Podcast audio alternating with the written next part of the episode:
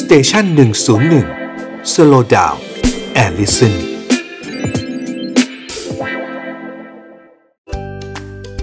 young and strong กับหมอต้นนายแพทย์กฤษดาซื่อรามพุทธโตก่อนวัยของเด็กเนี่ยครับในภาษาทางการแพทย์เนี่ยมีจริงครับ เราเรียก precocious puberty เกิดได้ทั้งในเด็กผู้หญิงเด็กผู้ชายเลยครับ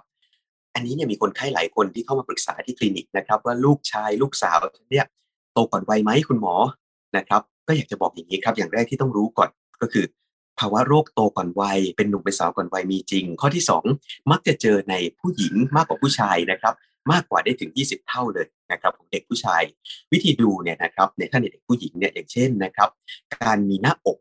นะฮะตั้งแต่อายุก่อน 8 ขวบนะครับตั้งแต่ก่อน 8 ขวบมันไปเริ่มมีหน้าอกเนี่ยก็ถือว่าให้สงสัยได้ละว่าอาจจะมี precocious นะครับว่าโตเร็วผิดปกติ หรือมีประจำเดือนตั้งแต่อายุ9ขวบ ซึ่งนี่ก็ถือว่าเร็วแล้วนะครับ ส่วนในเด็กผู้ชายก็ดูลักษณะการโตของอันทะการมีเรื่องของ pubic hair หรือว่าขนที่หัวหนาวพวกนี้เนี่ยถ้าโตก่อน9ขวบนะครับมีก่อน9ขวบก็ถือว่าผิดปกติ อาจจะถือว่ามีภาวะเรื่องของ precocious หรือว่าโตก่อนวัยได้นะครับซึ่งเรื่องนี้มันมีอยู่จริง ซึ่งมันมีหลายปัจจัยที่มีส่วนนะครับ ซึ่งอาจจะแบ่งง่ายๆ ว่าเป็นปัจจัยที่เกี่ยวกับสมอง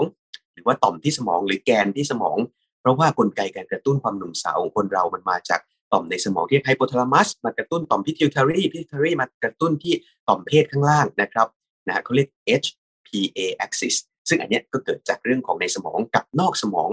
นะครับ เช่นในเรื่องของสเตียรอยด์ยาที่ได้จากข้างนอกอาหารการกินนะครับ เพราะฉะนั้นสรุปว่าภาวะโตก่อนวัยเป็นหนุ่มเป็นสาวก่อนวัยนะฮะมีอยู่จริงนะครับ เราต้องหาสาเหตุให้เจอว่ามาจากในสมอง หรือว่ามาจากอาหารการกินข้างนอกครับ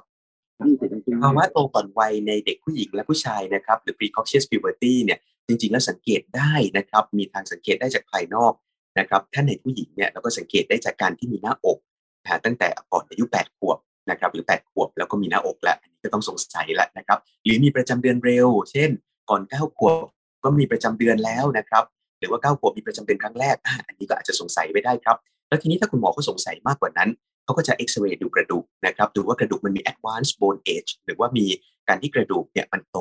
หรือว่ามัน